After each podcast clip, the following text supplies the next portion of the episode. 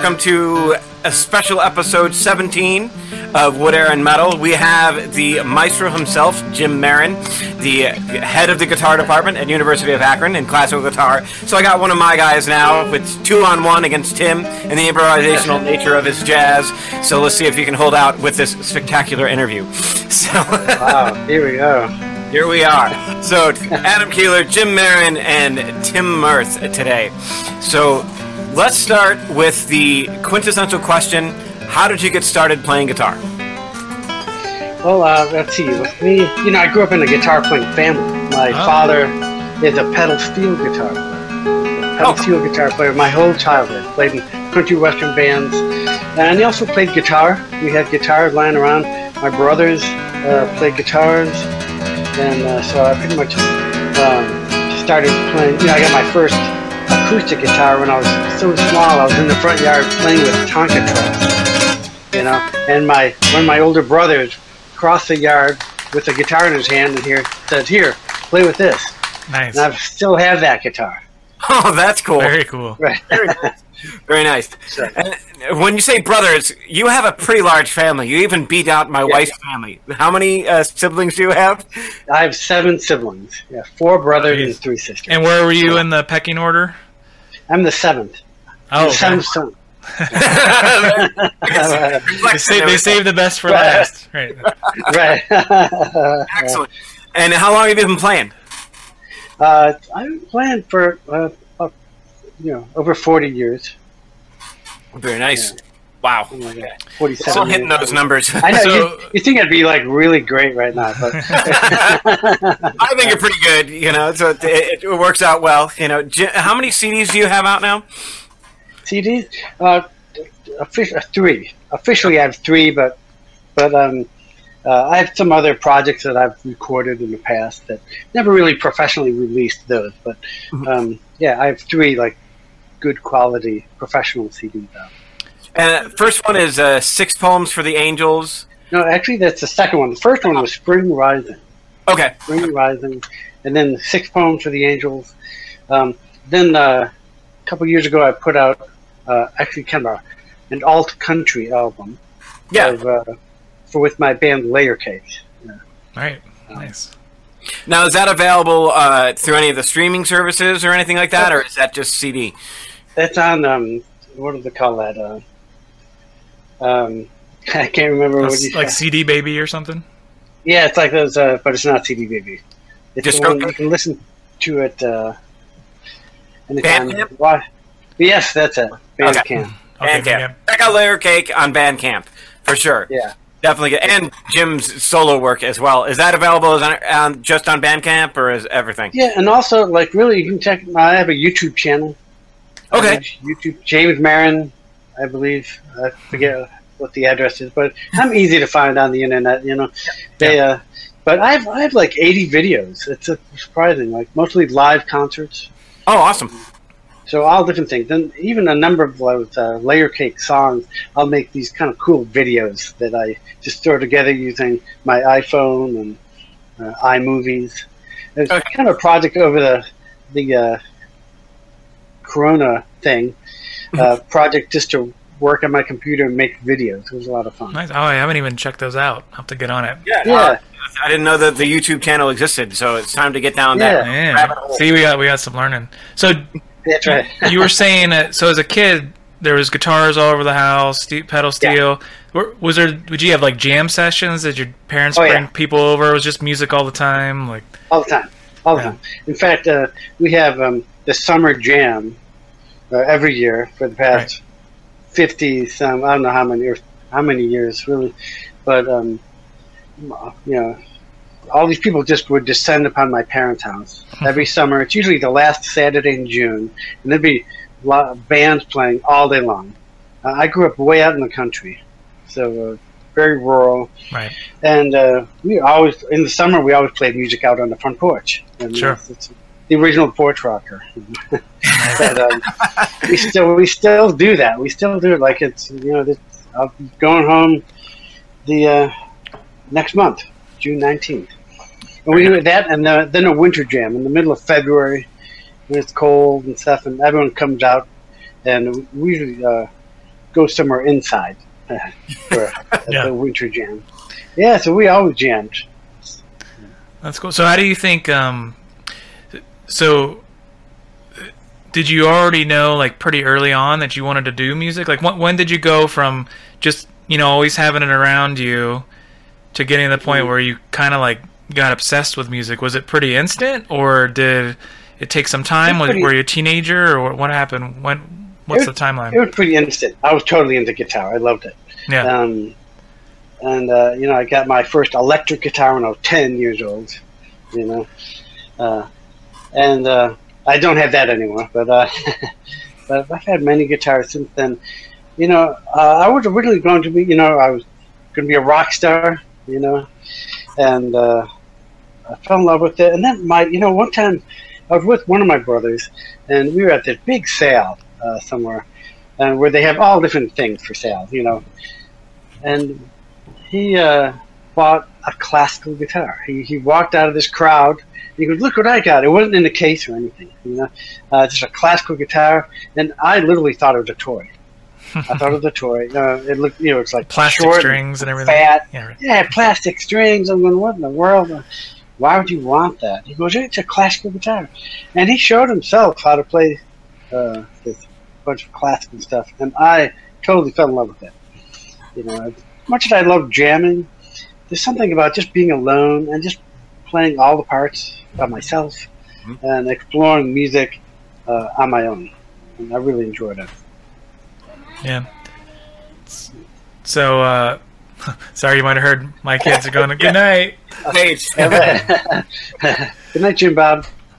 Um, that's cool. You know, it's funny. I, I know too. Like, I mean, not that I play much classical these days, but it, it was one of the ones I I remember distinctly being like pretty instantly in love with classical guitar. The pretty much the first time I remember really hearing it. You know, as like I started when I was ten or so playing.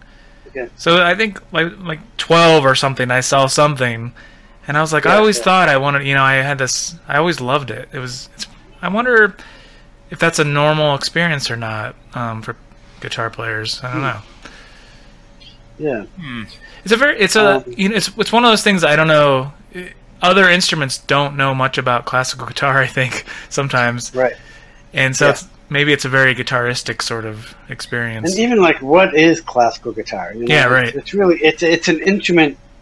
You know, it's an instrument, but it's not a genre of music so much as because it, it covered like hundreds of years of music. right. Like I, I played music from the Renaissance, from you know 1500s uh, to very modern. You know, kind of uh, very modern music is, kind of my specialty. Yeah. Well, you write, and that that, that segues right into my next question because you started composing for gu- guitar. Obviously, uh, you did that with the, most of your original works, and uh, for Seamus, that, that piece that I did learn a good chunk of, but I haven't finished completely. but uh, yeah, it's a great, great, great tune.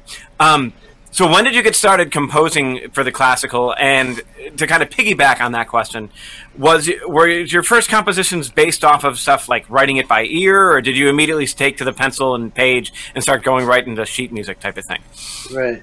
Well, you know, when I was uh, really young, first when I first learned how to play guitar, uh, we were just kind of jamming. We we seldom played like other people's music. We just made up our own uh, rock songs and stuff. So, you know, I think guitar players just kind of generally just write their own music, anyways. you Yeah. know? Um, but it was it wasn't until uh, let's see. I guess I was in college. Yeah, I was in. Uh, I went to Manhattan School of Music, and um, I pretty much just uh, just started, you know, you know, giving concerts. You know, right away. Like I gave um, uh, I gave five undergraduate recitals, full recitals. Um, my I gave a sophomore recital, and that was my first the bug. You know, I just loved it. I thought, wow, this is this is really cool. You're in a cool space that's that sound great, hmm uh, and uh, so it really brought the best out of me. And so uh, the next year, I wrote a concert for myself uh, to play with myself and friends, and I, so I wrote all the music and gave a formal classical guitar recital. then I did the same thing my senior year. So I, uh, so probably freshman, sophomore year in college, I started uh, composing uh, music, mostly just to bring, get my friends together and play music together. So, I would so- give them these cool names like uh, uh, 528,000 pillowcases. uh, or things from the house or whatever. I'd have these themes and stuff, and I'd just write music for my friends. So when you approach music i- in your writing, like what um, do you build a scene in your head first, and then and and start composing around that theme, or is it something where you're playing and some uh, so, oh that's a cool idea, and then you kind of Yeah. like run down that route? It's usually that. It's usually that. It's usually some improvisation. Uh, I'll improvise and then uh, have uh, manuscript paper uh, with me. You know, I like to. I'm kind of old school. I like manuscript paper. I like to. I like to scratch it into the paper. You know? Mhm. Um, and uh, but I'll just come up with uh, a cool idea. It could just be a few notes. It could just be like three or four notes, and then uh, then I'll write that down, and then that's where I start playing games, and I go between, uh, uh, you know, you know, retrograde inversion, uh, playing, you know, uh, transposing. Uh, I'll turn I'll turn it into a matrix. Uh, I'll do all kinds of stuff, manipulations. Right. Uh, the magic's of- in the of those editing. notes. yeah. Yeah. Yeah. Yeah. I mean, there you can like with the pencil and paper, you could literally like you can come up with an idea and then gee, let what what does it sound like backwards?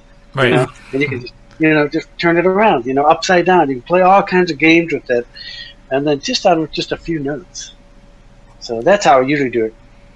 Yeah. So Are you That's wor- are you working on anything now new? Like, are you composing any new pieces? Uh, you know, I'm. I've returned. Often, I have a couple pieces that I've been working on, and I'll return with them here and there. I came back to a, a, a song that I wrote uh, quite a while ago called "Coats." Oh yeah, yeah, I remember that tune. Yeah. It's a great tune. coats.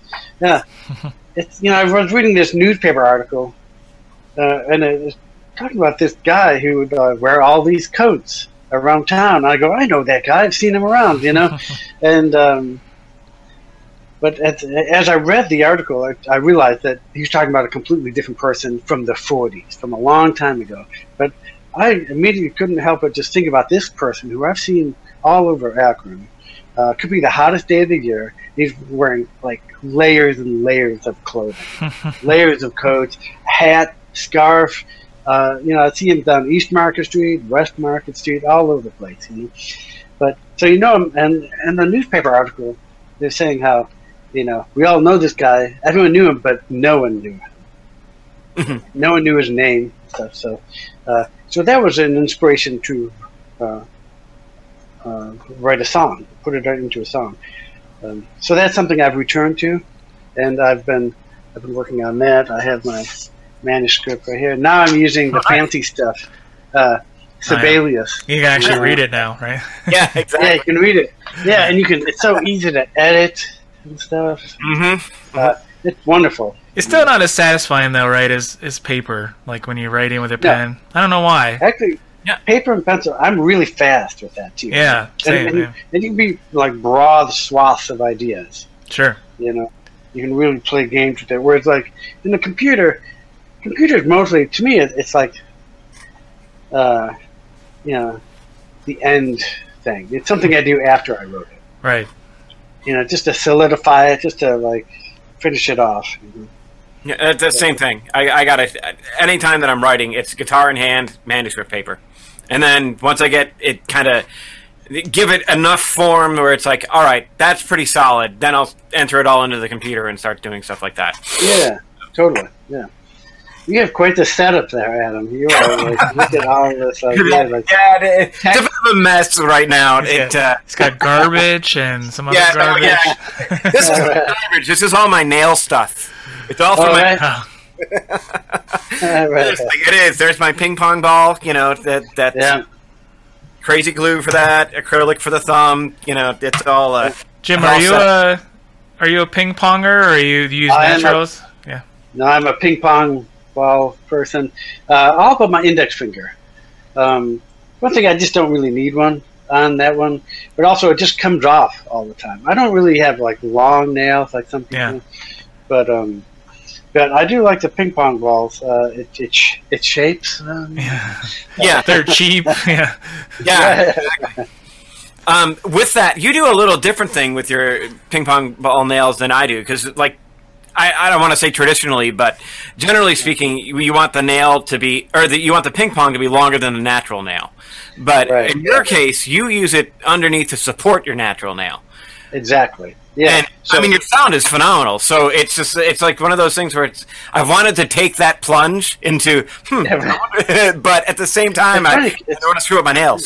So, yeah, I have pretty much always done it uh, like that. Uh, I, um, I didn't know too many people who were doing things, so I did was kind of figuring it out on my own, you know. So, uh, yeah, I like to just. So I really do play off the actual nail when I when I can. But so once I glue the ping pong ball on and then file underneath uh, until I get to the actual nail. So the ping pong ball just uh, yeah Support. supports it. Yeah, support. gives it a nice rounded edge and everything else that, that like 1% of the population is born with and the rest of us have to struggle and scream at our fingers so right. At least me it's a, a tone obsession type of thing so um, when was your first album released My, that's a good question. Probably, uh, I think it's. I want to say 1998. okay Is that? and then that They're, was, they're pretty spaced out. Yeah. was the spring rising does that have your uh, winter suite on it if i'm remembering the title of that right Yes, it is actually. Yeah. So there's a bunch of my own. You know, the Spring Rising is the title track. mm-hmm. Um, and then um, uh, For Seamus is on there. Yep. Yep. Uh, and and then uh, yeah, the Winter Scenes. I've been playing Winter Scenes uh, again lately. I play. You know, it's in five movements. Yeah. I play the fifth movement quite often. I'm, I'm playing. I have a concert. Concerts are opening up again. Oh my again, so gosh. I have a concert in just a couple of weeks. Yeah Where's that at? uh, and uh, at the North Side Green. Have you heard? It's a new outdoor venue. It's outside of Luigi's and Oh, okay. uh, nice. Jilly's Music Room. Yeah. oh that's cool Yeah, and it's uh, actually it's really it is really cool. The um, downtown Akron partnership organized it, and um, Earthquaker Devices uh, built this uh, portable amplifier, this PA speaker with um battery operated uh, that it's called a buck uh, busking station. So yeah, you can plug into this thing. They have it set up for you, and they even give you like four Earthquaker devices uh, pedals. Nice. That's awesome. Yeah, if anyone Yeah. didn't know who watches it, so we have people that watch kind of all over the world, really, on this sometimes. So, Earthquaker Devices is in Akron, so we we all know like some people that work there and stuff. Sure. And we're we're all in the area, so Yeah, I and they're a great great on, local supporter, like that kind of stuff. Oh, you see them doing they're all kinds of stuff. Yeah, yeah, I take my students on uh, field trips there. nice. They, they they give us a little tour of uh, their place. Yeah, Yeah, super a nice people there. place. Yeah, yeah, fantastic. and great pedals. Yeah so that should be interesting. In fact, you know, because uh, it has effect like my programming. Like, what, what am I going to play? You know, uh, so I think, wow, if I got these pedals, which I don't really use pedals on classical guitar, but uh, I think I just might. You know, I think I'll try some different things out. You know, just for the fun of it. J- Jim, what, what I think I've always liked about you is you never know like one of your shows what it's gonna what's gonna happen. Like That's true. There's there's always of- a there's always some ringer. You know, there might be somebody dancing. Or I think there was one, there was wasn't there somebody like on your head or something one time? or Right. something? Yeah. yeah. I, I think it's like you never really know what you're gonna Right. get, but it's always amazing. It's awesome. Like the playing's great, the Okay. music's great, the whole Oh, it, it's like you it feels like you really um, accepted or, or really want to want to you know you want to be an artist you're an artist first maybe Right. before a musician that's exactly the thing. I, you know, I, uh, that's my, you know, being involved with your community, you know, be an artist, just make something. Right. You know, uh, for you're right. So for ten years, I had a modern dance company. Yeah, the Marin Prather thing. Yeah, Marin Prather Dance and Music Company. Yeah, and so we performed all over the place, and that was really exciting. And Yeah. uh, there was something Yeah, you know. great. To, It's it's Yeah. really like high quality. I mean, it's Oh, yeah, an awesome yeah. experience. Yeah. it was amazing to work with you know all these dancers and like have a you know not just a concert but like you know a light show you know working Right. on lighting designers i had costume designers and you know i'd pre- I perform a piece you know with the you know curtains open you perform a piece you know uh, finish it it's a blackout walk off stage hand this guitar off to someone put on a not different outfit and then go back out and do a completely different piece um, it was really exciting. Uh, I still work with uh, dance. I work with many dance companies all over Cleveland. Um, Groundworks Dance Theater, uh, my own company, the Cleveland Repertory Project, uh, Cleveland Ballet, Dancing Wheels, um, uh, all kinds of different. Um, I also like to work with uh, theater. Adam worked with uh, me on a theater project. We did a, a retelling of the Don Quixote Oh, nice. with the New World Performance Laboratory. Mhm. That was really cool. I got a, a chance to uh, arrange and uh, write all the music for this thing and perform it live. You know? And then Adam performed what 10, 10 performances with it. Like seven, I think. Seven. Some- Yeah. some are in there, you know, that- that- not counting the rehearsals and everything else. So that was like, I'm sitting there with Jim's music and Jim's there, like the first time I show up, and it's like, it's always intimidating playing somebody else's music, let alone having the guy sitting right next to you. Right the next- entire time. Yeah. You know, it's like, as much as we're uh, like quasi colleagues, it's like, I still took lessons from you, so you're you're on this Yeah, path for me. Were, were you over there like this? Yeah, right. Yeah. Yeah. Right. Oh, Yeah, you know, raise my hand. That was an F, Adam, at me. not an Yeah. F sharp. Yeah. Right, right, right. Tune your guitar. Right. So I remember, like, we're sitting there getting ready for that, and the show was great. And I did like the first sit-in where I was kind of like playing along with Jim with it, you know, getting direct input, and you know, eventually getting my feet wet with it, and then switched out. And it, Jim did the smart thing; he showed up to review my playing, maybe not formally review, but he came to a show, but he didn't tell me he was Yeah. going to be here. Right. Which Yeah, like, that was a smart move. You get it. it- Just kind of like, oh, there's Jim, and I think they did Yeah. tell me that. They told me like. You know, there isn't like a, a halfway point in the show. No, they told me afterwards. They're like, "Oh, by the way, by the way, Jim's there." I'm like, "Oh, well, it's a good thing you didn't tell me ahead of time because it, it would the nerves would have gone up a little bit more." You know? So Yeah, Why don't these hands work? the natural vibrato. Is, ah. Well, you know, the thing was like you picked it right up. You know that whole putting that whole thing together, and that's that's quite a feat. You know, because it's a whole score of pages of music. You know, and you got to go back and forth to different things, and uh, and you really have to listen to pay Oh, yeah. attention to the, Yep. to what's going on because you have to be right there, and you are all the the sound, and it's unamplified, just acoustic guitar. Yeah, it was great. I mean, like my mom actually came and saw that show when she was in town, and she liked it because I did a stint with the Ohio Light Opera, and that show was fine. It was great and everything like that, sitting in the pit. But for this one, she was like, "This was like." It was so cool because it was a very intimate soundtrack and stage and everything. Because you know you're unplugged, and it there was maybe what I think that place could hold like 40 people in there at that time. Yeah, yeah. It wasn't like a Yeah. huge venue, but I, I loved working with those guys. I mean, it, they, they it's great to be around other serious artists in different art forms Right. because you just kind Right. of feed off of that energy. You know, like everybody's like coming in, bringing their A game, and taking it really serious, and it's great. That's totally it. I mean, there's nothing like working with other artists, and Mhm. people who are just dedicated, and they were totally dedicated. Oh yeah, Yeah. absolutely. That's cool. Absolutely. I actually gave some additional uh, coaching to Hydro the uh, about two months ago for his solo show that he just did. Uh, oh yeah, I saw that show. Oh yeah. really great. Yeah, yeah. Good. Yeah. Well, I, he's like he, he reached out and he's like, "Hey, can you give me some pointers with the guitar and these songs?" I'm like, "Sure, let's let's let's do it." So Oh, cool. I did not know that. Yeah, yeah, That's cool. cool. yeah. yeah. So, you, you mentioned um, something. yeah, I do uh, like, you oh, know- good. go ahead, Jim. I was just going to say, like, uh, you know, you're speaking about, you know, different kinds of music, you know, and like, you know, so it could be.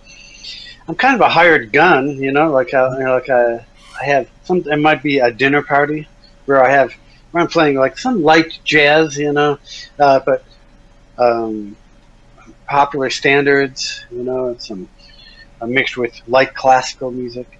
Uh, and then you have, you know, concert repertoire, Mhm. which might be really modern or something very odd, something different.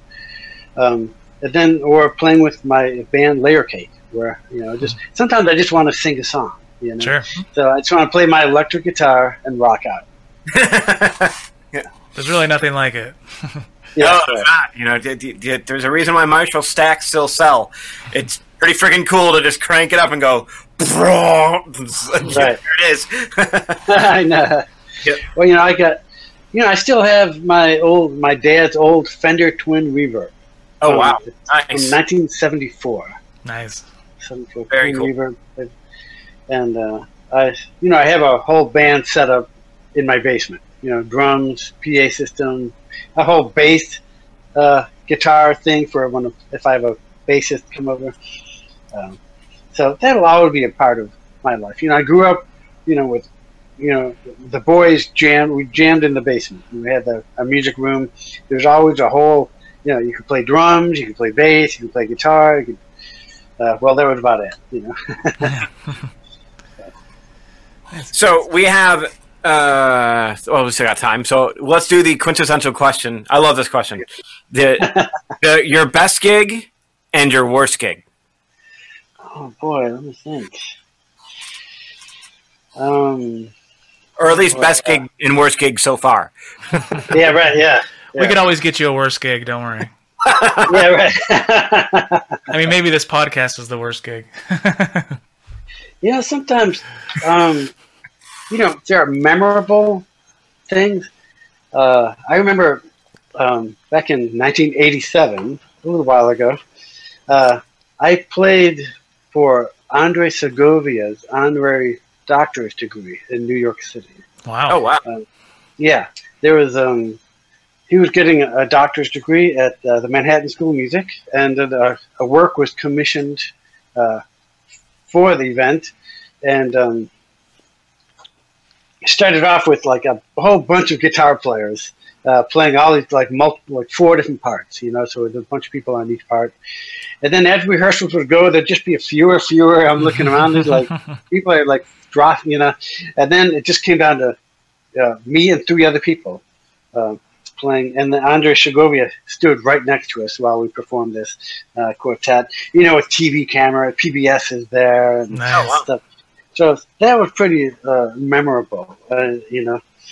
Um, trying to That- that is of, neat. uh, So was he actually getting his PhD, or was it like an honorary thing? on- no, it was no, it was just an honorary. you know. Yeah, he was like that's- that's 93 cool, though. old. yeah, that's real cool. Yeah.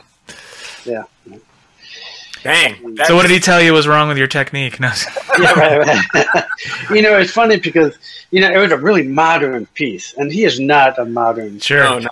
performer. He like he never played. You know, there are numerous pieces written for him that he never performed. You know, um, so I don't know. He he was very nice. You know, which is, uh, you know, first, you know, he what's he gonna say? You know, uh, Right. but uh, it wasn't a master class. You know, Yeah. but it wasn't along his his line. You know? Um, but it was that that was really cool. Two things like worst. Yeah, I've never really had a bad experience. You know. Um, oh, one time I actually my junior recital. I remember now. I, I I I wore a suit, which you know I'm not a suit person. I don't really wear suits very much. You know, I don't dress up very often. I'm a t-shirt and jeans. But um, here I'm wearing a. I thought I'd wear a, a suit and tie and everything, and my uh, like numerous times throughout the recital, my buttons and the and the coat sleeve got entangled in the strings. and I pulled my arm away, and I get a large Bartok pizz Twang, like the loudest notes of the whole concert. Uh, happened like three times during the concert. My friends were laughing and stuff. So that was, I and I didn't know what was happening. I didn't know what in the world was going on. I was nervous, Mhm. and uh, so that was kind of terrifying. Yeah. so you never did, what about like no spring string breaks or anything on a concert like uh like a classical one Uh, No, that's never happened. Like I have had the nail issue right before going on. Like literally, I was just uh, traveling around. I was playing a concert at Malone College, I think, Mm-hmm. and um, literally right before. Oh, actually, no, right, yeah, that same. I had a couple things. That same concert, I had a false string, like uh, Like it was starting to string break. you just can't. It, it just doesn't tune Yeah. the- you, keep playing, and, and finally, I really dawned on me that uh, this is just a bad string. I just have to take the string off, which is not a thing to do on a classical guitar. Nope. Uh, it- yeah, it just it will. Yeah, 17 years never- later when it finally tunes. Yeah. Yeah. Right? Yeah, yeah. You know, it was awful. That same concert, uh, I had I had to put a ping the new ping pong ball on, literally on stage. You know, right before I started playing, and uh, so Was it a packed Yeah, house that's too? yeah, a pretty good crowd. Um, you know, it's, it's something uh, interesting what Adam said earlier about uh, intimacy, and I love those intimate concerts. I love the, I like people being kind of close. Yeah. You know, they can really hear every little thing, and I want to play. I want a, lots of dynamics. I want to Mhm. play really quiet and, and then really loud, and so now I can't play that loud on the classical guitar, but I can try. You know. Right. But but but if it's intimate, I can play quiet too, and then that's what really pulls people in. Yeah, for sure. So I, I tell my students it's the it's the lean in effect. If you get quieter, that causes the audience to go like Right. lean in, Right, yeah, and then when you get a little bit louder, you push them back in the seat. You know, Right. uh, the whole illusion of dynamics on classical guitar happens because we can always get quieter, but we can only get so loud. So we just keep getting the floor lower and lower, and that'll get people's attention. It Except for that earthquaker thing, right? yeah, with the earthquaker thing, you just hit a pedal, and the next thing you know, you're blowing everybody's face off. Type of right, yeah, right. Oh, that would be cool. Would be- so, um, let's see. So we got five minutes, and then we have to. You, you can edit this little technical thing out, Tim. I, But the I can see that number. There. okay, good. Um, so with those two gigs there, uh, obviously this last year has been absolutely crazy in terms of like what's going on with school, what's going on with because Right.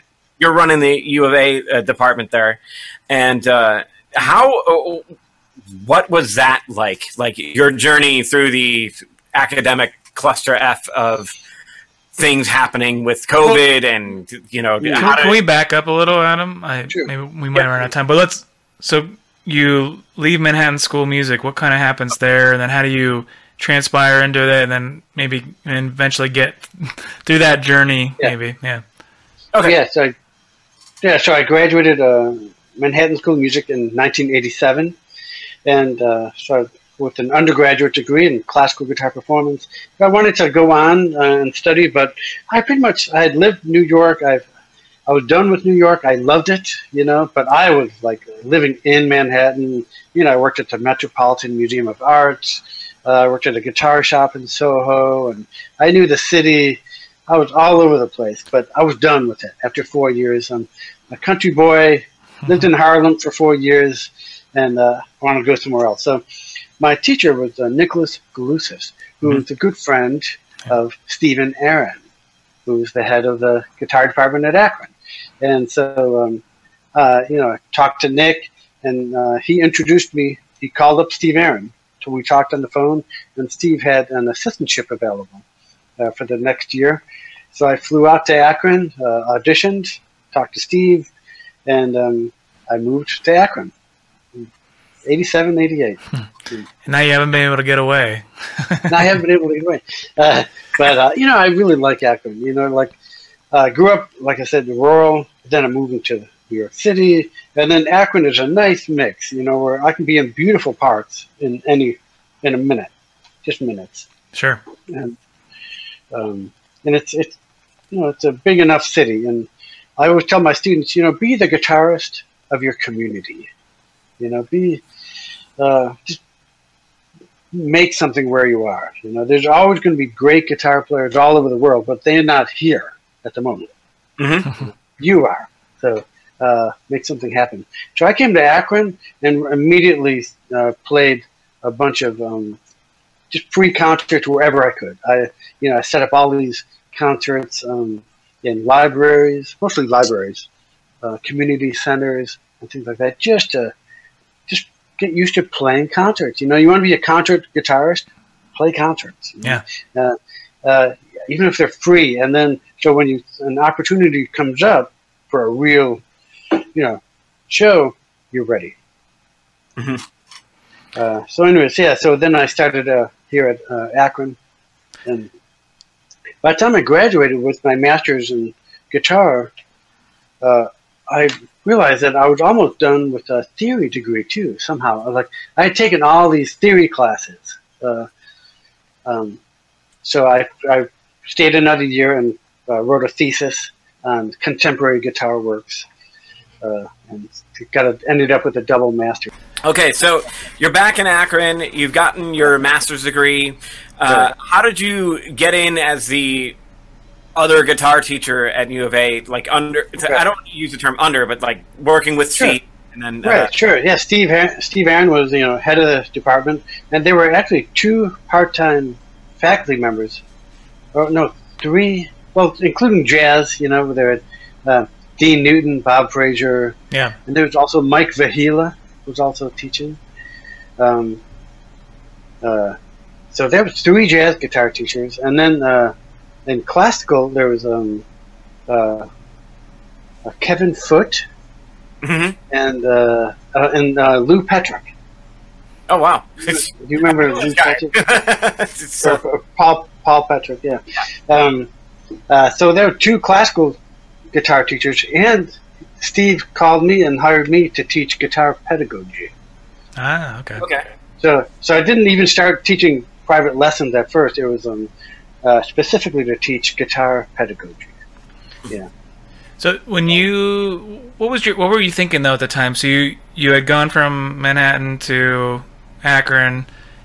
Were were you gearing up to be to try to do the concert guitarist route, or were you gearing up to be a teacher? Like what- I know teaching's sort of the necessary thing that musicians have to do, right? Right. But was that was that your frame of mind then? I mean, you were probably pretty young. You probably had all kinds of confidence and all kinds of things. So you're probably Right. what, what were you thinking Yeah, at the right. time? Yeah. Right. Plus, I was working out. You know, I was looking good. Yeah, that's and stuff. uh, well, yeah, I wanted to be a concert artist. You know, I and I worked towards that. But um, along the way, I was going to teach, and, if, and an opportunity came up to make money doing something other than flipping burgers.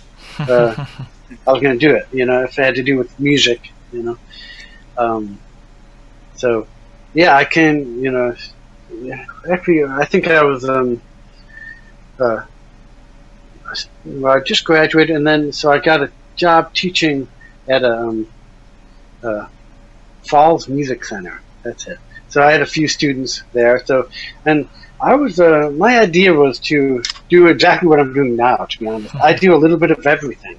You know, arranging. I'll work with a dance company. I'll work with a, a theater company sometimes. Sometimes I work with my rock band. Uh, I'll play uh, private dinner parties.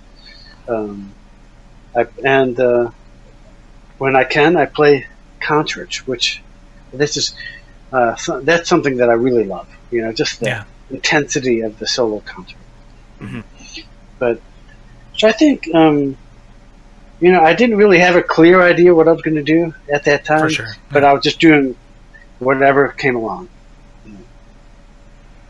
Nice. Very cool. So with that, now that you're in terms of your repertoire that you're playing now, you said that you're doing a lot more of the modern stuff. Is this all like if you were going to do, uh, Paul? Let's just talk about the upcoming solo concert that you're going to do. Sure. Uh, do you have an idea uh, of your, your program and and Yeah, I have a I have a set list. I have it right in front of me. there it is. I've been working. I really think about the set list. You know, um, I I played my last concert was in October, um, the last fall. You know, right when Right. the pandemic was hitting and stuff, and so I had a set program, um, and I've taken some of that with, uh, and I've kind of altered it. I knew I was going to play my concert classical guitar, which does not plug in or anything. I have to microphone, use a microphone, and um, I played a, a good bit of my own music, uh, but I opened with um, an arrangement of Stormy Weather uh, for solo guitar, and, uh, by, and arranged by John Dewar. Um, I just wanted to just kind of pull people in with nothing too Right. abrasive. Yeah, yeah, just something just kind of lure them in before I even say anything. Just start off and cause I knew it was it was, it was a live stream concert. Okay. Uh, and it was being recorded and stuff. So I just wanted also as a sound check, you know. Sure. And it's just like a two minute arrangement of this piece, beautiful piece. And um, so I used that. Uh, that's a piece that I would normally play for a dinner party, you know, Right. something like that. And so I've been mixing that in with some of my um, Plus, I guess Uh, it, it that- probably probably breaks the nerves a little bit and all those kind of things, right? Kind of just gets you warmed up. You're on stage now, and yeah, Yeah. not no no real harm and little flubs or anything. You just kind of roll with it. Sure. I, I like to play first, play something, play some Yeah. short little piece, and then say, "Good evening," you know, "How you doing?" Uh, um, and then go from there. So now, uh, see, I'm opening with uh, my next concert. I'm going to open up with a couple preludes uh, or, or dance pieces, actually from South America, uh, by um, Okay. Um, yeah, are you familiar with the from the five Cinco Preludios? I'll play two Okay. of his uh, preludes. They're really cool pieces, you know. They are. They're awesome. Um, yeah, uh, it's funny how those uh, South American pieces they all have uh, really contrasting sections. You know, like the the first the A section is really melodic and beautiful, and then the B section is like really fast and rhythmic, and then it goes back to the beautiful. It sounds like people always think I'm playing a different piece, but it's actually the same. so I'm going to play a couple of those, and then I'm going to uh, play "Here Comes the Sun" by George Yeah. Harrison. You know, and I have my own arrangement of it. I mean, I sing it, you know, but I'm playing a really cool guitar uh, accompaniment. Um, uh, and then I'm going to play two pieces written for me by friends. Uh, Oh, cool. you know, it's, uh, Scott Johnston. He's a trumpet player. He was a lead trumpet, principal trumpet player for the Akron Symphony for like 30 years. Oh, nice. Oh, that's Yeah, so he wrote this a piece for me, and uh, and um, I was working on it over the the Corona, the pandemic. That's why I'm, it's hard to say it because I ended up calling it. Uh, we, first, he, he was sending it to me. It just goes for Jim, you know. uh, but it's during the this whole pandemic. It's when I'm playing this piece and I'm going, wow, it sounds like the South American waltz, you know. So I called it Corona Valsa. hey, that works. nice. Yeah, so Corona Valsa. I'm going to play that by Scott Johnson. And then uh, Strict Little Romance by Roger Zahab. Uh, it's a short piece of uh, his. He's, uh, he's now, I believe, conductor of the uh, uh, Pittsburgh uh, University, University of Pittsburgh Orchestra. Good friend of mine. And this is, these are just two really cool short pieces. I pieced them together into a set, you know, we'll pretty much go right into the next, and then uh, wrap it up with um, uh, what am I playing? When Sunny Gets Blue. Nice. So that makes a little three movement set. You know. So I'm mixing, you know, things up a little bit. You know, Yeah, sure. then then I sing "You've Got a Friend" by. Uh, Yeah. James Taylor, right? Yeah, right, James. Brown. So. Uh, a little bit of everything. I mean, it goes on and on. I don't want to, you know. Uh, then I'll, I'll play a bunch of my own music. Uh, I'm, I'm trying to mix uh, things up. Now, is this like a? f- I, I don't. want Is it like a formal reti- recital type of thing? Is it like uh, are there tickets? Is it just kind of like an open field and people can come and listen because they know that there's going to be a concert? Or Yes, yeah, it's pretty much just an open event. Uh, I think this is it's brand new, so they're just trying it out. You know, uh, this is the And first if you time fail, then no. I was kidding. yeah, right. Yeah, you know, so see what happens. You know, I wonder, like, I don't even know if there's seating. If there are people, places for people to sit, you might need to bring a, a lawn chair. Um, they're starting on Saturdays uh, in in a a week or two, so I'll go to some of the other people first and get a feel for it. Um, but that's where I really wanted to create a broad range of repertoire. You know, because for one thing, I just like playing all kinds of different things. Yeah. It's just a lot of fun. It keeps it fresh, you know. Yeah. Um, so, uh, if I can bring that to people, uh, all the better. This last October when I played a concert, that was the first time I ever played a concert where I had like multiple camera angles. There were four cameras, Oh, you wow. know, uh, different stages, and then uh, one of them was moving and stuff. You you should check it out. Go to my YouTube channel sometime. I had like 13 videos Oh, that I got from one from one uh, AV club. Uh, did the uh, Okay, yeah, sure. I know that. yeah, you know With AV, Phil yeah, and you know, those guys, Phil, yeah. Phil Yeah. Anderson and stuff. Yeah, they were fantastic. They did a great job. It looked awesome. I was so happy with it. Yeah. Um, at the time, it was weird because it was 50 degrees outside. Yeah, I'm outside and it's really cold, and my hands are getting cold. But I just said, "Wow, look at all these cameras and stuff." And, Yeah. and there was an audience and stuff, and they were being recorded. So I go, I just gotta stay on it. So, so I just I just did the best I could, you know. Yeah. And uh, it, That's it pretty cool. well, I thought. Yeah, it's pretty cool, you know. But then then I look at the video, and they, you know, AV Club made it look amazing. You know, they were so cool with uh, looking at different. Um, there, there was an artist working on a giant mural behind me, like on a crane. You know? Oh, that's cool. Oh, that's cool. Yeah, yeah. So Wow. cool. I kind of got off track here, but um, yeah. So there was that concert, and then this is again, you know, it's just open to the public. So who knows what's going to be there? So if if you're not if you don't like the song I'm playing now, wait two minutes. And, you know, something completely different uh, uh, next. You know.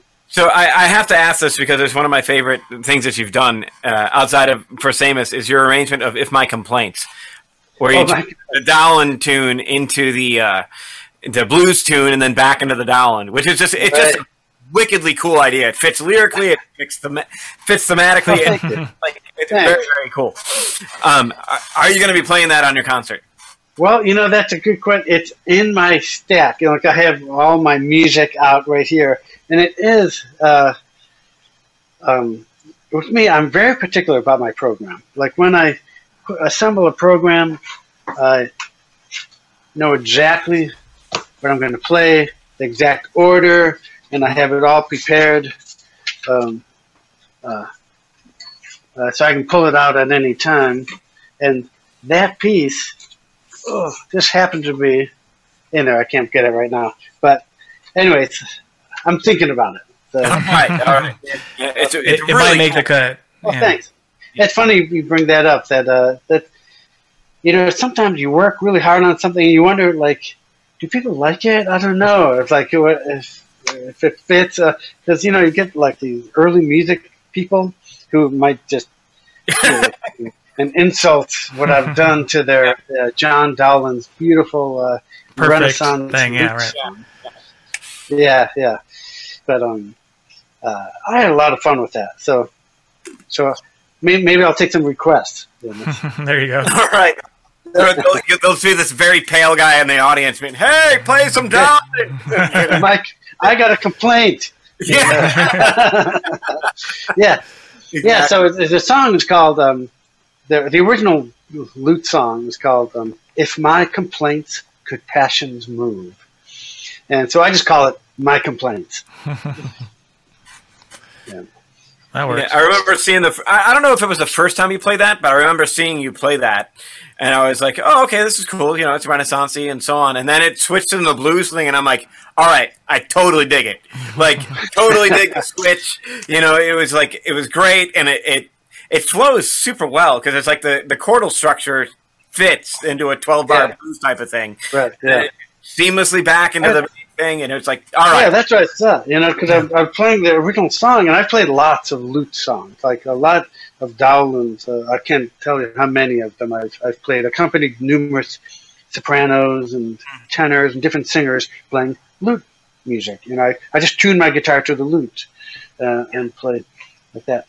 So, and I'm playing this, you know, this song, and I'm going like, wow, this is a blues tune, you know. so I just rewrote it. like full out too. That's the lyrics, right? So yeah, Yeah, I kept the lyrics, you know, and then it totally there's a big guitar solo and everything, and so I, I'm certain I've heard that before. It sounds familiar to me. The, yeah. it's been a while. Um, I don't know. Uh, I think it may be on my YouTube channel uh, somewhere. That and also, you know, this is something different. Like it's funny. Like I'm going all over the place, but you know, working on this uh, YouTube thing, my uh, biggest hit, like what most, it's you know, a couple of like thousand some people watch or something, um, is was a commission I received from uh, uh, downtown, like Akron art community. Um, they wanted me to write, compose a setting of a children's book written by John Lithgow. Have you, you know him? He's Yeah, the actor sure. who- Yeah. yeah, yeah, yeah. He he wrote a children's book called Remarkable Farkle McBride, and it's hmm. about the story of a young boy, three year old, and he mastered the violin in no time. And he gets bored. He played the flute, got it perfect, got bored with that, and then trombone, percussion, all things, and he, he mastered them, but then just gets bored. And then one day the the the, the conductor of the school orchestra catches a cold, gets sick, and then they asked Farkle if he could conduct. And then so finally at the end of the story, he's he's content, he's happy because he can hear all the instruments uh, together all at once. But uh, but that piece is just like one off thing. Uh, Actually, I did a number of performances for it's for children uh, downtown. So I wrote it for uh, violin, flute, uh, trombone, and percussion, uh, conductor, uh, and then a narrator. You know. So at one point, like I sneeze, and then I hand the baton to the, the narrator. But I don't know what made me think of this, but then, again, it's just like another completely different thing, where I don't even play guitar on it. You know, I just I just wrote it and I conducted it and uh, created. You know, you can read this children's book in like five minutes, Yeah. but I turned it into like a fifteen to sixteen minute uh, little thing, and all these kids showed up with a book, and they're they're following. That's uh, really cool. Yeah. That's pretty books. Yeah, I just derailed our conversation. No, That's no, okay. no, no, not at all. That that that, uh, that makes because you were talking about your biggest hit on YouTube, and it was Yeah, your right. biggest hit with that. yeah, yeah. I get like way. I've had lots of people check that out. You know, Oh, that's awesome. I had a, I had a great narrator. I mean, really, just like The right voice and everything. Yeah. yeah, totally, yeah, yeah. Nice. It's a So, lot of fun. with all the things you've done, uh, what what's still on the bucket list of things you'd like to try, or or you not think of that way? Do you just kind of let things roll? Yeah. I, I I definitely know you let things roll because it's kind of your personality. But are there still some big goals that you have that you'd like to tackle that haven't got to yet? Uh, to be honest, no, not really. Uh, uh, I'd love to say something magical, but um, I uh, want to write seventeen symphonies. Yeah. yeah, right, right. You know, I um, I try to write things that I is, is tangible to me, like that I can really. I'm not going to write a symphony because Yeah. it's Never too gets much. played. Like I, you know, it's like I can't get enough perform- performances out of it. I'm very practical. I'm a very practical person. Uh, um, uh, I won't when I, when I learn a piece of music. There's a reason for it. And I'm going to perform it. I'm going to play that piece. Uh, and uh, so if I write, whenever I've written music, anytime I've ever written music, it's always for a specific purpose, a specific time. And you well, that's what Beethoven did, Mozart, and everyone they, they wrote to please their audience, to, to fulfill a commission. Um, uh, and that's pretty much what I do. Right. And things, cool things just kind of come up. And so uh, it forces me to be creative within a certain boundary. Uh, so, um, but I, you know, I think of all the different things that I've been able to do just by letting it things roll, and it's been amazing. It's been so fun. Sure. remember, like one weekend, I played um a solo a concert, uh, like somewhere I can't remember where, and then um, the next day I played Mahler's Seventh Symphony with the Cleveland Orchestra in Severance Hall, you know, and then I played a performance with my band Layer Cake, you know, all in one It's a weekend great weekend. Yeah. completely different, yeah, all different repertoire. And then, uh, you know, sometimes I used to sit in with an Irish band on St. Patrick's Day, play all Irish music. I mean, how cool is music? It's the, it's the Oh, coolest yeah. thing ever, right? It's- Yeah, it. I mean, over the, you know, this whole pandemic, I was just would just read through music, you know, just like chew it up, and like they were just burning through. Um, I got this. I got a couple of books. I got the Brazilian Masters. Nice. Uh, I've been playing all these uh, uh, Jobim, Bonfa, Baden Powell, uh, and then um, um, and that's something I play for. Um, uh, like I have a dinner party coming up in just about two weeks, Mhm. uh, and it's great for like just cocktail hour. Yep. Yeah, you know, uh, with Plus, classical you, you guitar, get to there's a try lot stuff out pretty- too, right? Yeah. I mean, you get to try the, the dinner things are nice because you walk around and you're like, oh, I'm gonna let's just see how this piece lands. How does it feel? Yeah, Does totally. it, do people respond to it? Yeah. It's Yeah, kind of like yeah. a testing ground. I really enjoy playing parties. Actually, I like playing uh, the dinner parties, cocktail hour things. Right. Uh, everyone's um, everyone's having a great time. Mhm. Uh, they're happy to see you. They love you. You know. Yeah. Uh, uh, and so, and I play all kinds of music that you guys, I'm sure, have never heard me play. Like you've only if you've been to one of these things, you know, like music like Misty or uh, um, uh, I, I'd I like can't hear even think about like. Well, I've heard you play some of that. When we did Yeah. that uh, fundraising gig for the New World, Oh right, yeah, sure, like the trade-off thing, you, know, right, yeah. you had your gig book, and I had my little uh, my Surface, and just going through the tunes back and Yeah, forth. yeah. You were playing like Bach fugues, I know. and I'm, That's all I'm Adam playing, knows. Like, don't get around much anymore, you know. It's, that's all I had worked up at the time. You know, it was a bunch of Yeah. my concerts, my serious concert set. So I'm like, well, you know, this will work for here. That's that. That's what they get. So you know, my I started playing gigs, you know, 40 years ago, and I remember having all this like really pretty and like or serious music, and it was not cutting it. I was like sweating. I'm going like, I got to find some stuff, and so it took me years to develop uh, this gigging stuff, and so over the years I've played countless weddings, dinner parties, and stuff like that, and you just accumulate. Uh, a bunch of music. And now that this pandemic is over, I'm like, I just started, the calls, are, things are starting to happen again. So Yeah. I pulled my book out, and just started page one, and just start just Yeah. reading through things, you know. So I just... yeah, I'm curious. uh, I know for me, I've been playing 30 years now. And I would most of those 30 years I've been gigging a lot, right? And Mhm. up until this pandemic, I mean, at least usually like at least a gig a month or so, if not more. Right. And this is the first time, you know, this last year has been so weird. I think I've done two or th- I've done I've done three or four like video streaming gig things at places Mhm. in that time, but that it's like in a Yeah. year normally I would have Yeah. at least 20 30 you know 20 plus gigs, 30 gigs if not 50 gigs. It's, so what, I'm sure and you, I know you're the same way. So was this Yeah. your first break like in the longest It time was. and and how did you uh, first break. Yeah. did you?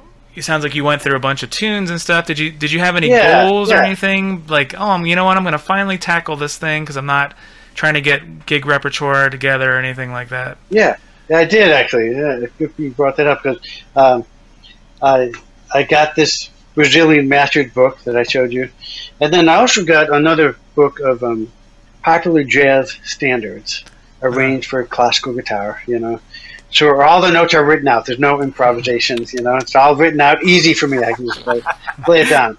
You know, uh, so I worked up like four tunes in each book.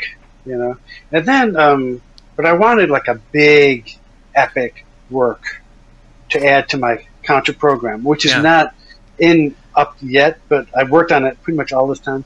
It's a sonata by Leo Brouwer. Nice. ooh, Yeah, it's it's the one he wrote for Julian Bream. Um, sure it's just called it. Sonata, Nice. okay. but it's a big, like twenty pages of like Oh yeah, yeah. serious music. It's a big piece, and uh, I have it memorized. I learned it um, over this pandemic, and I'm going. I want like one big, major work to add to my program, and so I did it. Yeah, I, I learned uh, that whole piece. It's all memorized. Um, I don't think it's quite appropriate for this upcoming concert. it's kind of like a formal Yeah, Uh, yeah, it's a serious. It's like it's like Adam playing uh, the fugues at the exactly. right. Yeah. the dinner Yeah, party. yeah, yeah. They're like, why? yeah, that, that's very interesting, Jim. So, uh, but I'll definitely play it probably in the fall. Uh, I'll probably give a faculty concert. Well, I will. I'll give a faculty concert in the fall, and I'll play it then. Nice. And uh, speaking of which, you played my one composition piece that I wrote for guitar without touching a guitar. Like that was my goal with it when I was taking lessons with uh, who was it? Was it Razanovich at the time or Wilding? Those are my two composing teachers when I was Yeah. at UVA. And I was like, all right, I'm going to write a piece, but I'm not going to play it. I want to do it in a kind of a disconnected way. Write it out. Oh, it's, I mean, I'm still thinking about guitar, um, you know, guitar. Right. Player. But Yeah. I was like, I got to find somebody to play it, and Jim was Sure. the man on that one. So that is, Yeah.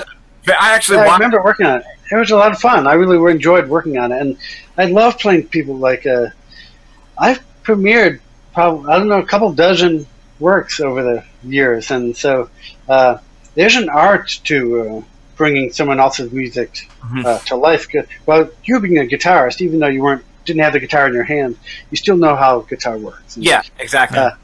Uh, numerous times uh, when, when working with other people, it did not work. You know? Yeah. Okay. Yeah. so, um, but that was great, you know, and like playing, you know, whenever I can, I'll play uh, other people's music. You know, Nick wrote me an awesome, big theme and variations. oh wow. know. Yeah. Um, Roger, they have wrote uh, a couple pieces for me, and um, so yeah. So it was, it's, I remember working on that piece with you. Yeah. You it's what, uh, we were doing. I had things where it was like the name of the piece was "They Break Their Tools," and Yeah. so during the course of the piece, you're down tuning the strings to slack. You know, so it ends with the Yeah. main theme on just the first string, and that's it. So Yeah. yeah. I remember we played it in Guzzetta Hall, Guzzetta Yep. Hall. Yep. Yeah. Yeah. Have you written uh, any more things like that? yeah, actually, I, I got a bunch of stuff written out. I, it's um, The next movement, you start tuning them back up. Yeah. Right. Yeah. yeah right. Good luck. it's, Yeah. it's a little bit Yeah. of a cheat if you got those Gibson robot tuner things on the end. You just press a button. there you go. Yeah. Yeah. But no, I've written. Um, I've been doing a. The, the first thing is, that I have this well, a project of arranging some Philip Glass for solo guitar, which is actually Oh, nice. starting. It's starting to come together rather well. Um, that's uh, uh, some of it so it is piano works and other stuff for uh, other instruments. Just uh, it, and it started by just listening to it, and I'm like, I could hear this on guitar. And then I said, the original was like, I'm going to do his studies, like his piano studies. And then I realized that that was just not going to happen, like not for solo guitar. You'd need two, and there's too much voice crossing and stuff like that. What he, the way that he writes. Uh, What happened? Um, Oh. sorry, hang on. Yeah. My son texted me, so. anyway, so like I've been working on that, and uh, like uh, the one that one of them's out already on my YouTube channel. Not that I'm trying to plug it here, but uh, I did the tr- the Truman sleep Truman sleeps.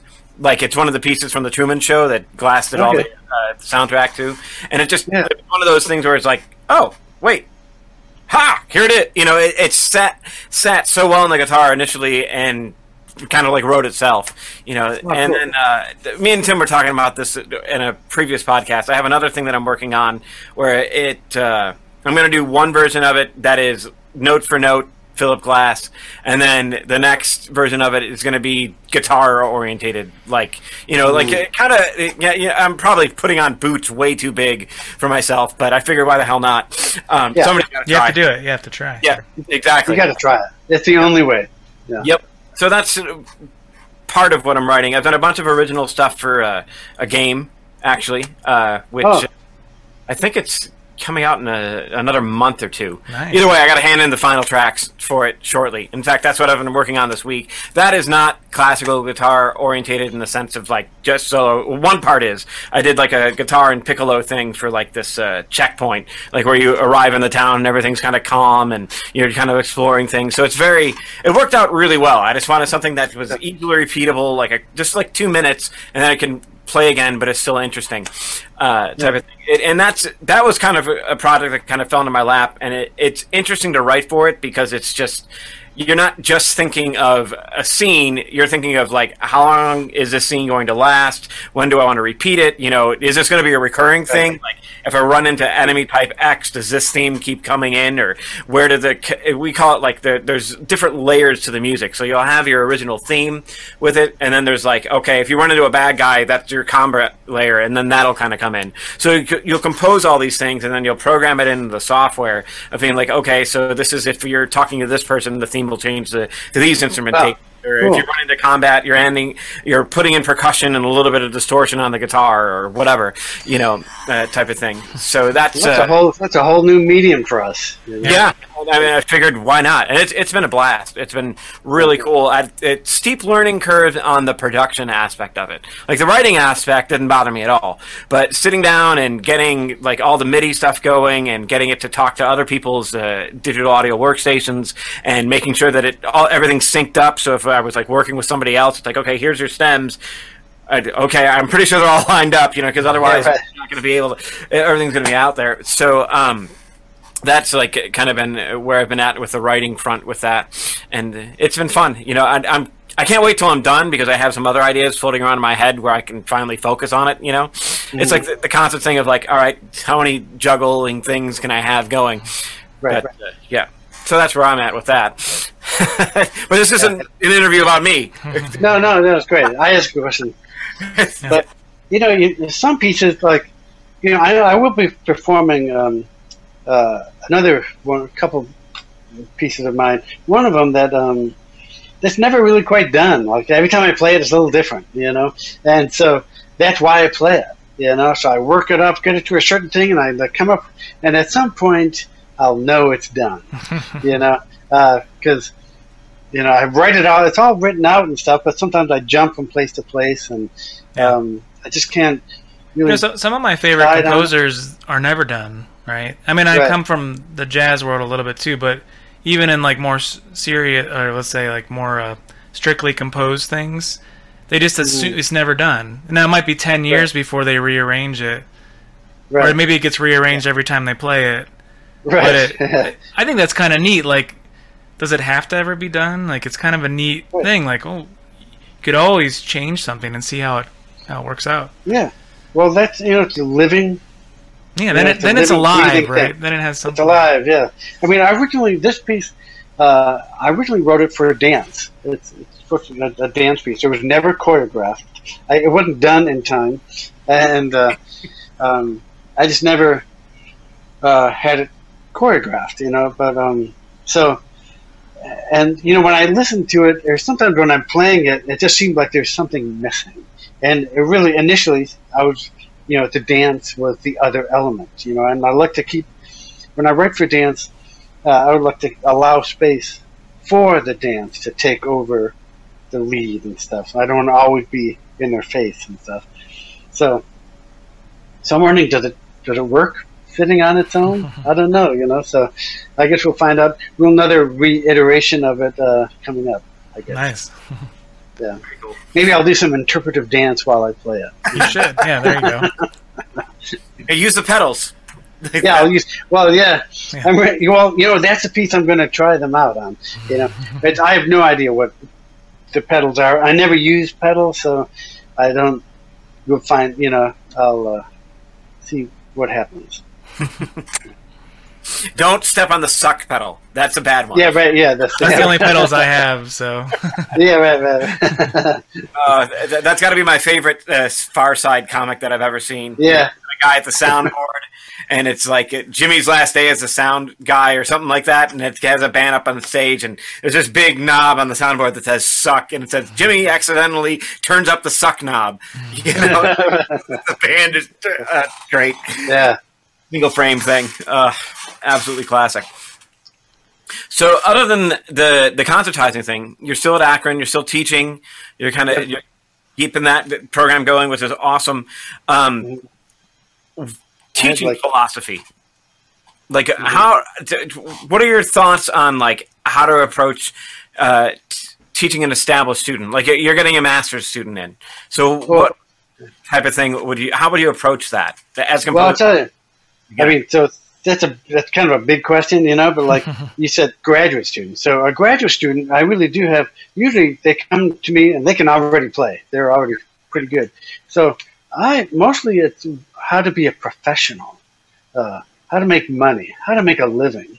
Uh, mm-hmm. That's these are skills that I've learned over forty years, and um, so and I've have been just an artist for all this time, you know, and like so. Uh, that's my main thing with these uh, graduate students. You know, um, uh, sure they can play, you know, the Bach violin sonata, you know, in G minor, but like you know, uh, but can who's going to hear it? How can we get people to hear you? Okay, yeah, yeah. So that's probably my main thing there. Um, whereas like undergraduates are really different, you know, because you um, you know, you get an incoming freshman, or sophomore, and things, uh, and they have usually experience playing guitar. They have a lot of passion. Uh, they're not very disciplined. They don't know how to practice, how to uh, go by leaps and bounds quickly, how to get to a new plateau. Um, so mostly it's about discipline and, and time management, time management for uh, the young people. Mm-hmm. Uh, but I have decided like this, this coming year, I'm going to do some like my studio class different. Uh, most people know you have you know you have your private lessons. That's when you're working on repertoire. My studio class over the past few years have been mostly like a master class situation. Yeah. Yeah. Um, so all the students are there, and I have one at a time. They'll, they'll, they'll play something for me, and I give them a lesson in front of everyone else, and everyone learns. And it's been great. But um, I think what I'm going to do uh, coming up, I have three incoming freshmen uh, this this coming fall. So um, I'm going to be doing using studio class more of like a hand-on. We're all playing at the same time, and uh, we're all playing. I'm going to walk them through like exercises, warm-up exercises, and and also um, fretboard harmony. Just knowing the fretboard, knowing uh, all your inversions, knowing all your scale, all your arpeggios, be able to play uh, in any key up and down the fretboard. Just follow me, you know. Yeah. So it's going to be more like a boot camp uh, fretboard harmony and technique class uh, uh once a week for an hour uh, alongside their private lessons, which is you know completely different. Mm-hmm. Sure, that's great. That's a great idea. I've always wanted to do that type of thing. Have like that. This is your daily drill time you know, type of yeah. environment. Like everybody log in or show up in person, whatever. Yeah. And, log in. yeah, log in, get it going. You know, the metronome's clicking. This is our technique thing. Yeah. Blurs today. Boom, go. Right. Yeah. Yeah, yeah plus, you know, I mean, the, the private lesson time, like you said, is it's like a different. There's a different goal there, right? It's not right. the. It's probably not the place you should be doing all the fretboard harmony and stuff. It's sort of like a right, given. Yeah. Like that should be a given. Um, yeah, yeah. Then you meet somebody. You're like, how did this person graduate? They don't know how to play an F sharp or something. right. Yeah. Um, well, you know, it's something that's been interesting. Even though, like, like I'm a, uh, I'm not a jazz guitarist per se. You know, um, whenever you know something uh, comes up, the guitar, like I would call Dean, yeah. Or Bob or something, and like, and they you know, they're masters at that, you know, so they would do that. But um, I have been lately uh, exploring things where um, if I were to teach jazz, so how m- might I do that? You know, so yeah. uh, I've been doing those things, and you know, I come up with like chord melodies, learning how to do chord melodies to um, nice, easy songs like uh, "Satin Doll," you know, "Autumn Leaves," uh, things like yeah. that. Um, so that's something I'm think I'm going to be introducing a little bit more in my studio class, and that that'll go into like the fretboard harmony and. Right. Uh, I'm, I'm curious. I mean, I, we're running out of a minute here, but uh, yeah. since classical guitar is, is, pretty young, really, you know, mm-hmm. and it's always taking in new repertoire. Are things like that becoming more standard repertoire on the classical guitar front? You know, doing things like sort of prearranged chord melodies for that are from the jazz world. You know, sure. for instance, that seems like a I could see that happening on like real con- like real concerts too. Yeah. Um, I think you know with classical guitar, it's coming down to more of a like personal, like uh, persona, your own persona. So you come into town, you're going to play a concert, and you get to be known for. it. Like with me, I was got to be known for. Who knows what's going to happen? Maybe it's a dancer on top of me, you know. uh, but uh, or maybe I'll sing a Beatles song. But you know, David Russell, you know, you're going to hear certain Sure. things, and so uh, that's what you know. These, it's almost like I like to think of like uh, what do rock bands do? You know, they put out an album and they and they concertize it. Yeah. So, Um, so yeah, uh, and rock bands uh, put out an album and they concertize behind it, and yeah. you pick up So from you know that's what we should do. You know, that's what uh, you know, and that's what any artist does. Sure. You know, they just, you know, if you're a painter, uh, you paint a series of things. This is what you're doing right now. You're doing, you know, still lifes, or you're doing whatever, you know, um, and then you go on to something else, and uh, it's just. Uh, so I, that, I'm a firm believer in that. So it just happens to be what I'm doing right now. Like I'm just happy exploring more jazz uh, things and how uh, it can be done on classical guitar and how it can weave that into my own uh, world. You know, Yeah. Sure. I think by having different, you know, it, it's like a diversity uh, within a program. Just makes all the other things all the more beautiful. Mhm. You know? So, Curious, um, particularly because you have played such a wide variety of stuff, um, and even lean towards some, you know, the more modern, maybe uh, more dissonant kind of things with your, you know, a lot of the writing you do and and Yeah. and whatnot. What's your impression of the audience um, for those? And I, I'm trying not to set you up, but I might be. in that, um, I'm trying not to sway your opinion, but I I guess I'm curious. In my experience, it's not the if you play with a certain kind of passion, a certain kind of way of presenting it, the notes and like the harmony and the dissonance and stuff becomes somewhat negligible. I've you know, and the the audience seems to get it. Like a lot of times we Sure. think, oh, we write this stuff and it's way too complicated or this or that, but it to me it's more about like that performance. Like how did you deliver Yeah. it to the audience? And if you deliver it in a certain way, they seem to they don't even they don't care because the like the spirit's there or something. Have you had that Yeah. experience? Like I mean, yeah, I have that experience, and I mean, it's my philosophy. You know, and my philosophy is like it's how you tell the story. You know, and if you can, if it's happen to be a very dissonant piece, um, if you shape a phrase, you shape a phrase. You know, Yeah. whether it's twelve tone or uh, you know, modal or whatever. or form slacking your strings. yeah, yeah. If you're, you're uh, tu- tuning down while you do it, you do it convincingly. You know, I use that word a lot, convincing. Um, uh, you know, sometimes you get like these Bach scholars, you know, who like uh, every certain note about uh, this piece has, has to be a certain way. Um, you know, if it if it sings, it sings. you Yeah. know. If it dances, it dances. Yeah. You know, um, that's what I'm, I'm, I'm about the experience. sure, Uh, there's nothing worse than just a dry, boring performance. oh, Mhm. no doubt. Plus, I mean, Bach was an improviser too, right? So, Oh yeah, so it's like Yeah. it's hard for me to imagine. I, I think a lot of the things he wrote were effectively improvisations that he wrote down. You know, Sure. and Oh, yeah. we Yeah. now yeah those Bach- the Bach scholars look at it like that was a sign Yeah. of you know like that was perfection. You know, whatever. It's like well, he was just Right, yeah, he was yeah. just tinkering. right, yeah. Um, so I think like when I play, most of my my dissonant material that I play, I play it like in concerts and, and in a concert setting.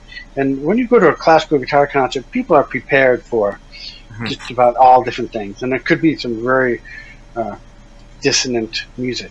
Yeah. Um, so I, I've gotten a. I think people like it. I think it's Right.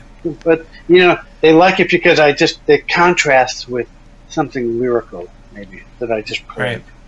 A whole concert of all modern music is kind of tough sometimes to pull off. You know, maybe unless you're at a like a guitar festival, you Mhm. know, where there where there's all these different guitar players. And, um, Well, I think that you're. If, what's it? The uh, to to piggyback on your point about like it's all about the being expressive with the modern music and so on. When I went to and me and Ti well, I mean, we were all there. We went to the GFA in Oberlin, and back in Oh, yeah. 2006, and Sure. you know they had. Uh, uh, I think it was David Tanenbaum and, and Antigoni Goni play the uh, Mere Woods by Takemitsu. And like Okay. I was a freshman at the time, you know. I think you were as well, Tim. You know, so I, I'm, I'm sitting there and I listen to Tanenbaum play, and I just don't get it. You know, it's like I'm Yeah. I don't understand what's going on. I don't understand, you know, whichever. And then Antigoni Goni played the same piece the next day, like the next afternoon concert. It was, and I'm like, oh great, here comes this piece again. Well, I want to hear other stuff, but she like nailed it expressively. Like it was Yeah. like, oh, all right, I, I get it. Right. You know, like I can Right. get it. It's all a matter of really being able to convince the audience of what's going on in that. and And you also had a second listening too. yeah, Yeah. exactly. That was the other thing. It's like I, I kind of knew what to expect, but not to the degree. It's like I didn't walk out of there like humming Mere Woods in my head or anything like that. The first listen. And Well, it's- I, like so, my dance company performed at that same festival. yeah, Uh, yeah. So, and here I am playing like this, uh, you know, this crazy music. You know, so I wrote uh, one big piece for a, all a solo electric guitar. I used a wireless electric guitar, and um, I'm like um, being attacked by. Uh, you know these four scantily clad women in leather, you know, chasing me down, attacking me, and so I'm fighting them off with my guitar riffs and stuff. But this is wild, crazy piece, you know. And I'm wondering, like, this is a classical guitar festival. Yeah. Um, but actually, I got like some of my amazing reviews in Soundboard mag in the Guitar magazine there uh, for that very concert. So Yeah. you know, you worry about things, but in the end, you just gotta like, like, go for it, you know. Yeah. And then all kinds of thoughts are gonna go into your head, but you just gotta let them out as easily as they can, and just like make it happen. You know? yeah. Um, and this was the same one that had Dom- Dominic Frasca there doing his thing. Yeah. So it was like there was definitely some avant-garde music Right. at that. Uh, that Dominic was doing a lot of uh, uh, minimalist music as Oh, yeah, well, yeah. like you were. Absolutely. Yeah. And then, then just like, I always say, like like the arrogant co- college freshman that I was, I was like, "Oh, this is easy. He's just using his thumb to do the percussive thing. It's not that big of a deal." And then when I actually got an education, I was like, "Holy crap! Never mind. Stuff he's Yeah. doing way next level." Sorry, he was Never- was he one of your students at one point? Didn't he go to Akron? Yeah, He went to Akron, but he was not one of my students. Okay. Um, this he was there before I was there. Okay. Yeah, yeah. He must have left. I don't know. We missed each other somehow. We we got to know each other much later. Actually, at that festival, we got to. You know, we hung out and, and talked. Nice. Very cool. Yeah, that was a that was a good festival. That was fun. The Yeah. first, I think that's the only GFA that I went to. Like I planned on going to other ones, but I just never made it. Type of thing. That was the final performance of my dance company. The last time we performed. It was. We didn't know it then, but uh, There's Uh, always tomorrow. it's always tomorrow. Yeah, yeah. So you got to meet Segovia. Is there any other big name classical people that I mean already we've already talked about a few because they were at the GFA or other places, but are there some other people you've got to meet over the time there or you're, you'd Oh, like yeah, to meet like, still? I've worked with like Ben Verdery, Mm. um, with my ensemble coach actually, um, uh, Sharon Isbin, uh, Manuel Barrueco. Um, uh, uh, I've had lessons with all these people. yeah, that's awesome. Yeah. Uh, let me see, when, uh, but some of the people, I remember one time I was, you know, I was, I was at Manhattan School of Music and I was, um, you know, a student, and I would watch the job boards. You know, sometimes little- they had the board with little notes that would say that you could get some part-time work doing something. You know, Yeah. and so one was um, setting up uh, chairs uh, for a concert of the New York Phil in uh, a church in I think it was St. John the Divine, downtown Manhattan, which is actually not far from my house. And, uh, so, uh, so me and a bunch of other musicians were just setting up uh, chairs, and some woman came in and got our attention. Okay, and then she pointed to me and said, "You follow me." So I walked back. You know, so, um, just stay with the maestro until it's time for to go up to the uh, uh, conduct. You know, when it's uh, time, and then uh, getting whatever he may need and stuff. So okay, so in walks Leonard Bernstein. That's amazing. Just Holy me, I thought that's where you were going with it. Yeah. That's just cool. me and Leonard Bernstein. I was just like, wow, this is like amazing, you know. Now was he So- quietly? did- So that he's such He's a quiet. Personality, right? stopped, but- Yeah, like he's he's a huge personality. So yeah, was Huge he real quiet as he was preparing? Like was he just in the focus mode? he was more like pre- mentally preparing and Yeah. stuff. But we did a little chat, you know, because it's really just the two of us, you know, just hanging, Yeah. you know. Uh, so um, he asked me what I was doing, and I told him I was a classical guitar student at Manhattan School of Music. He's like, that's not a real instrument, and then no. No, he was very nice. He was very sweet and stuff. And that's cool. So it was nice. I and that's the first time I realized his friends call him Lenny because uh, sometimes every once in a while someone would come in and say Lenny and they'd hug and stuff. But That's neat. You know these weird moments like that when things just serendipity. You just happen to meet people. I remember another time I was working with uh, George Crumb. Uh, and the, we did a New York performance of so, uh, songs, drones, and refrains of death for electric guitar and uh, another group of instruments, and that was just amazing. Really, just getting to work on his music, you know, Yeah. coaching us on there. Uh, but there's some of the artists, you know, I got to meet that I don't know around. John Cage, um, you know, well, Philip Glass. Uh, um, I, know, I can't think right now. Yeah. But these are times that just think this happened, and then you just uh, do the project and you move on. And but that stays with you. Yeah, Sure. yeah. Are you still at Akron? Are you still bringing in guest artists for like a week or whatever too? Does that Yeah, that, that I- seemed like that was yeah. going, that goes on every year, right?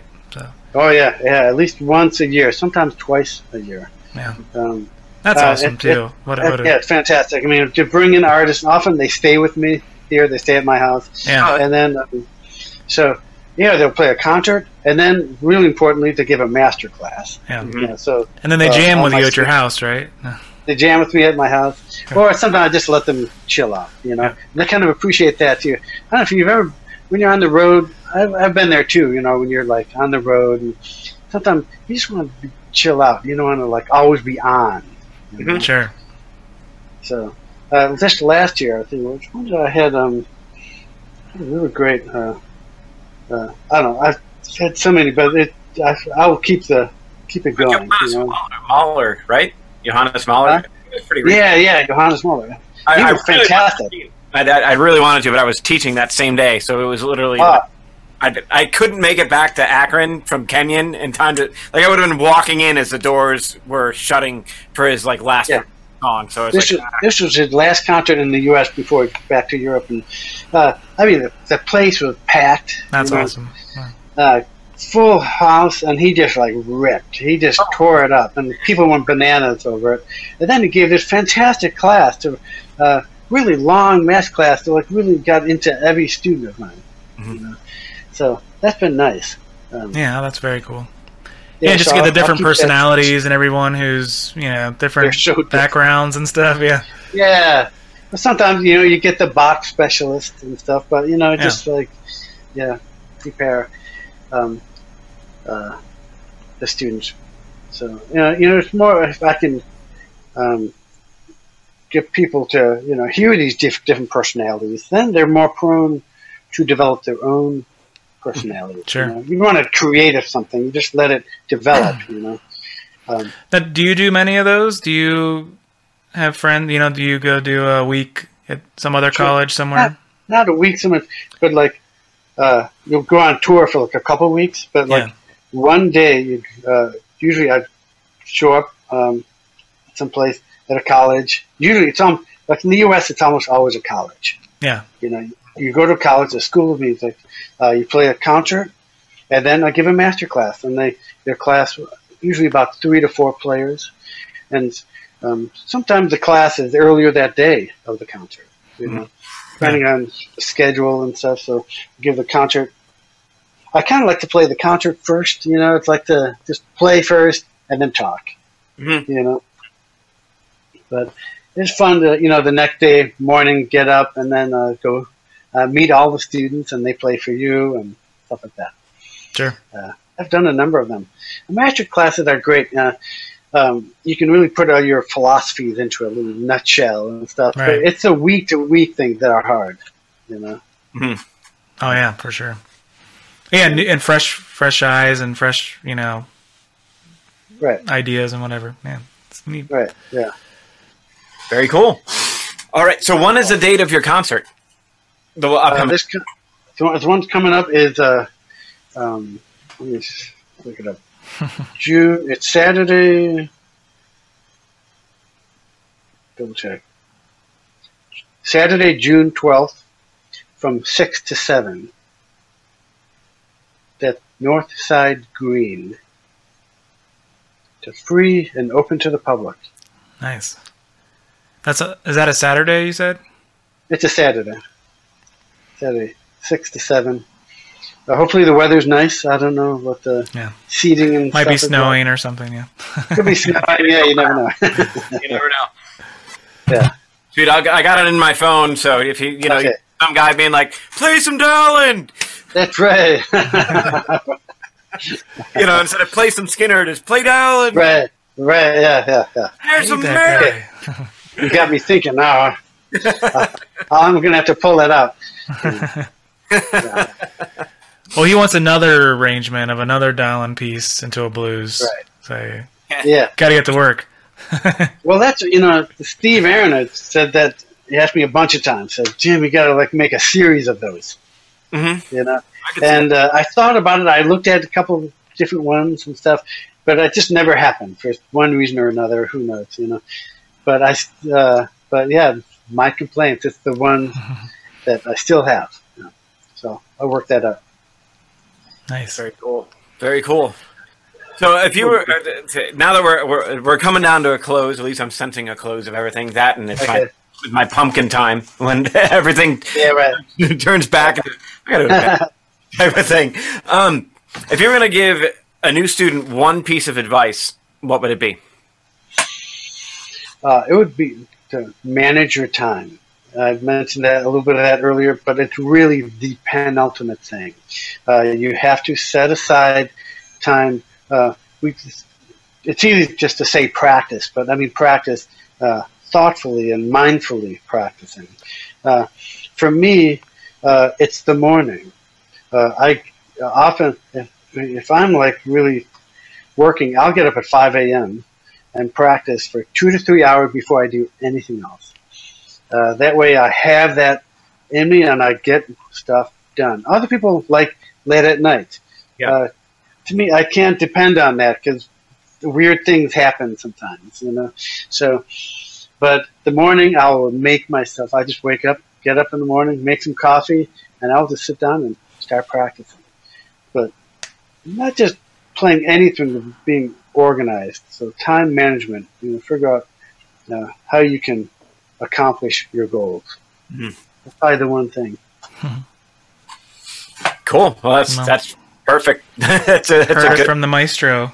yeah. Yeah, right. Once again, everybody, Mr. James Marin, the classical guitarist extraordinaire, has graced us with his presence for this uh, episode of Wood Air and Mammal, or maybe Awesome. Multiple episodes, depending on how it's edited. Uh, thanks for it's been great to uh, hook up with you guys again. Yeah, it's Catching been it's up. been too long. Hopefully, we'll get the hang or something sometime soon. yeah, Yeah, yeah.